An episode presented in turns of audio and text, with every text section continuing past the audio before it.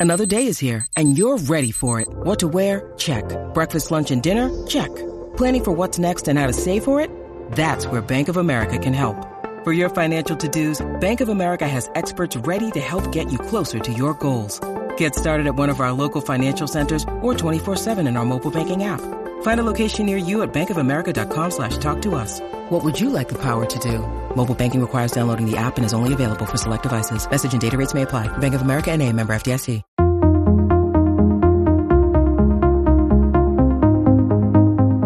Ripple effects from the global health crisis that caught the whole world off guard continue to have long lasting implications.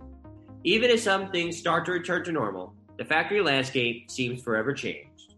Here to discuss how apparel and footwear companies can maintain production standards is Jose Suarez, founder of Vaēso, a digital shop floor execution system focused on providing real time visibility to your shop floor. Welcome, Jose. Welcome, Eddie. Nice to be back with you. Uh, same, same to you. So, my first question for you today is: the initial impact of the pandemic was shuttered factories. What did the closures in the early days teach the industry about their supply chains and their vulnerabilities? So, I think we learned two major lessons, Eddie. Is that um, when we started ramping up factories end of February, early March, that we realized that China was starting to get COVID under control most retailers and brands in our industry, and I, and I say most to be kind, but probably 100% had no visibility to the shop floor. And um, they were all scurrying. They didn't know how many artisans, you know, in, in Vaēso, um, we call the workers or operators artisans because we're trying to elevate them. Nobody knew how many artisans were back to work, Nobody knew if the factories were up and running. Nobody knew the capacity that they had at that point in time. So there was total blindness as to how to manage and shift production as we started um, having uh, the factories come back. And I believe the industry realized that they they were lacking in in digital information uh, with respect to the shop floor. The second thing I think we learned is that in most major retailers and brands, high level, C level executives with an army of um, team members spent the month of April and May analyzing the balance sheets of their tier one, and the larger companies even went down to the tier twos because they understood that there was going to be a major financial crisis that started beginning of April, and they were fearful of the consequences of a lot of factories going bankrupt. Nobody had any visibility as to the solvency of, of their supply chain. You remember when we had that COVID conference in early April, where I mentioned that we had moved from a very quickly in a matter of weeks from a supply shortage in February and early March to by the third week a huge uh, demand issue. And I predicted that by the third or fourth quarter, we would start having severe um, bankruptcies in our industry at the factory level. And that's exactly what's happened. And that's why the C level executives in April and May started analyzing the financial solvency of their supply chain and unfortunately, a lot of the small retailers or brands are being hit back right now because they don't have the vis- visibility, they don't have the people to be able to look into, you know, the financial books of their suppliers, and they're all scurrying. Even some billion-dollar retailers and brands are suddenly being faced by closures of the ever rights of the world, for example, a major supplier in footwear, and people having to scurry even back to China to find capacity to meet um, the, their demands. So, Jose, as if the industry needed any more challenges, um, as you mentioned just now, the pandemic completely tanked out consumer demand. And that coupled with the decision by some brands and retail retailers to withhold payments for work in progress meant some factories won't reopen or many won't make it long term. How is the industry going to operate with fewer factories as consumers start to shop again and, and brands and retailers need to start to place orders?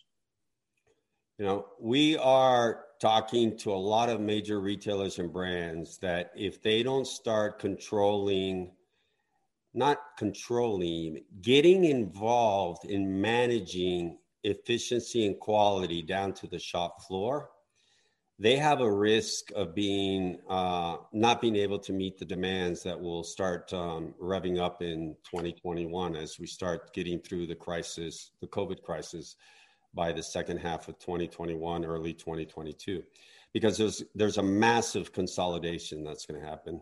A lot of small players that that um, produce a lot of volume, whether it's apparel, footwear, are either bankrupt or going to go bankrupt. I mean, we're entering the third wave right now and um, Europe and the United States is is getting hit badly, and that's going to impact demand. I think less so than March and uh, February and March, April, because the consumers learned that they can continue buying um, through e-commerce, which has just exploded.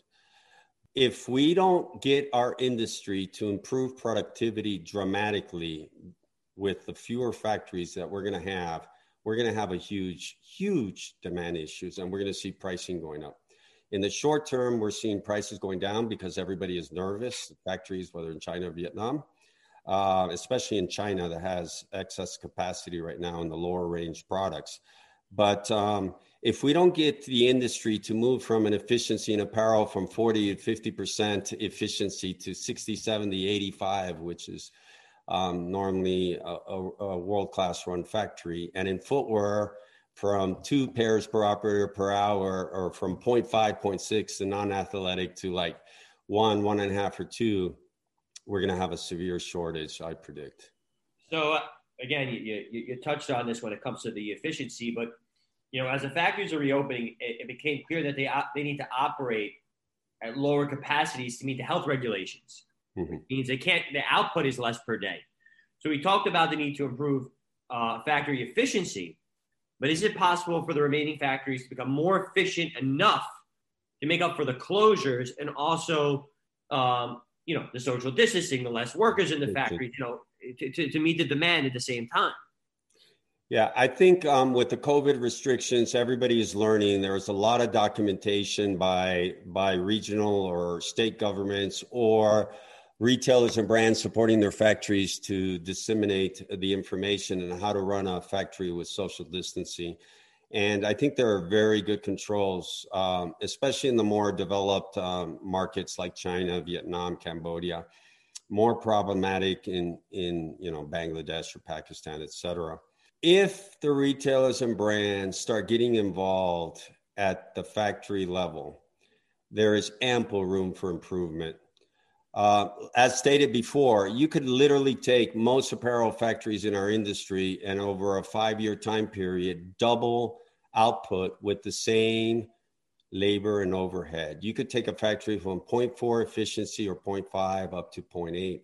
And that's normally the running rate in apparel in our industry 40, 45, 50, 55% efficiencies. In footwear, um, athletic runs about eight to 1.2 pairs per operator per hour. There's no reason why we can't help them grow from that. The last factory in North America by Caleres that was shut down in 2003, producing very small runs because they were the the tail end of the season, right? The fast fashion or the the latest small orders. They were producing average orders of two, three, four hundred they were producing 2.25 pairs per operator or artisan per hour. 17 years later, in non athletic footwear in Asia, the average is 0.5, 0.6. The best factories are at 1.0. So that shows you there's no reason why we can't consolidate factories in our industry, dramatically improve productivity of those that remain, and not have to construct another factory for the next 10 or 15 years if we start leaning out our factories. But the only way that's going to happen is if we get the retailers and brands involved down to the shop floor. And a lot of them are resistant. They buy shoes, they buy garments. And if they don't start getting involved on the shop floor, we're going to have a huge demand. So, so I understand the, the, the need for efficiency. Um, but what about the impact on quality? So, you know, you're going to have more orders at fewer factories you know, even if you could improve improve the amount of output per per artisan, how can production facilities ensure products don't take a hit uh, on quality as they ramp up? Yeah, that that's why we have spent uh, the last couple years producing our Vaēso um, shop floor uh, control system. You are now you have two problems. You are having to either in some factories go to two shifts because of social distancing, or having to bring in a lot of untrained uh, artisans to absorb the the volume. Especially, I predict this starting to happen the second, third, fourth quarter of next year. And when you bring in untrained um, artisans onto a production line producing apparel and garments, which is not trivial, it takes months to get up the learning curve, if not a year or two, to be a great stitcher. The only way that you can do this is by bringing in digitalization. We need to teach the artisans on the shop floor how to control their quality before they pass it on to the next process. And the way you do that is by digitizing. So what we've designed is a platform where you can actually put a RFID enabled tablet on every workstation and every unit of product, whether it's a bundle or a single piece flow, will have an RFID tag. And every artisan is going to control the quality of the previous workstation. And that's how you start building in a zero defect culture. And that's how you can ramp up and control quality and not have massive in process rework, which is wasteful for our industry. And so build up capacity, bring in new people and have them teach them through digitalization, provide them a digital tool so that they understand the quality requirements of their product process step before they pass it on to the next. So the only way I see it is we need to massively start digitizing the shop floor it's happened in the auto industry and then the electronics, but we're way behind in our industry. Well, Jose, I appreciate you taking the time to speak with me and uh, Sourcing Journal today, and uh, hopefully you'll come back and join us again very soon. Thank you, Eddie. It's always a pleasure to speak to you. Take care.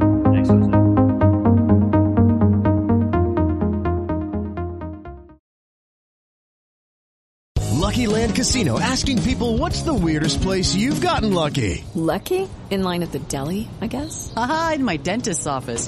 More than once, actually. Do I have to say? Yes, you do. In the car before my kids' PTA meeting. Really? Yes. Excuse me, what's the weirdest place you've gotten lucky? I never win and tell. Well, there you have it. You can get lucky anywhere playing at LuckyLandSlots.com. Play for free right now. Are you feeling lucky? No purchase necessary. Void where prohibited by law. 18 plus. Terms and conditions apply. See website for details.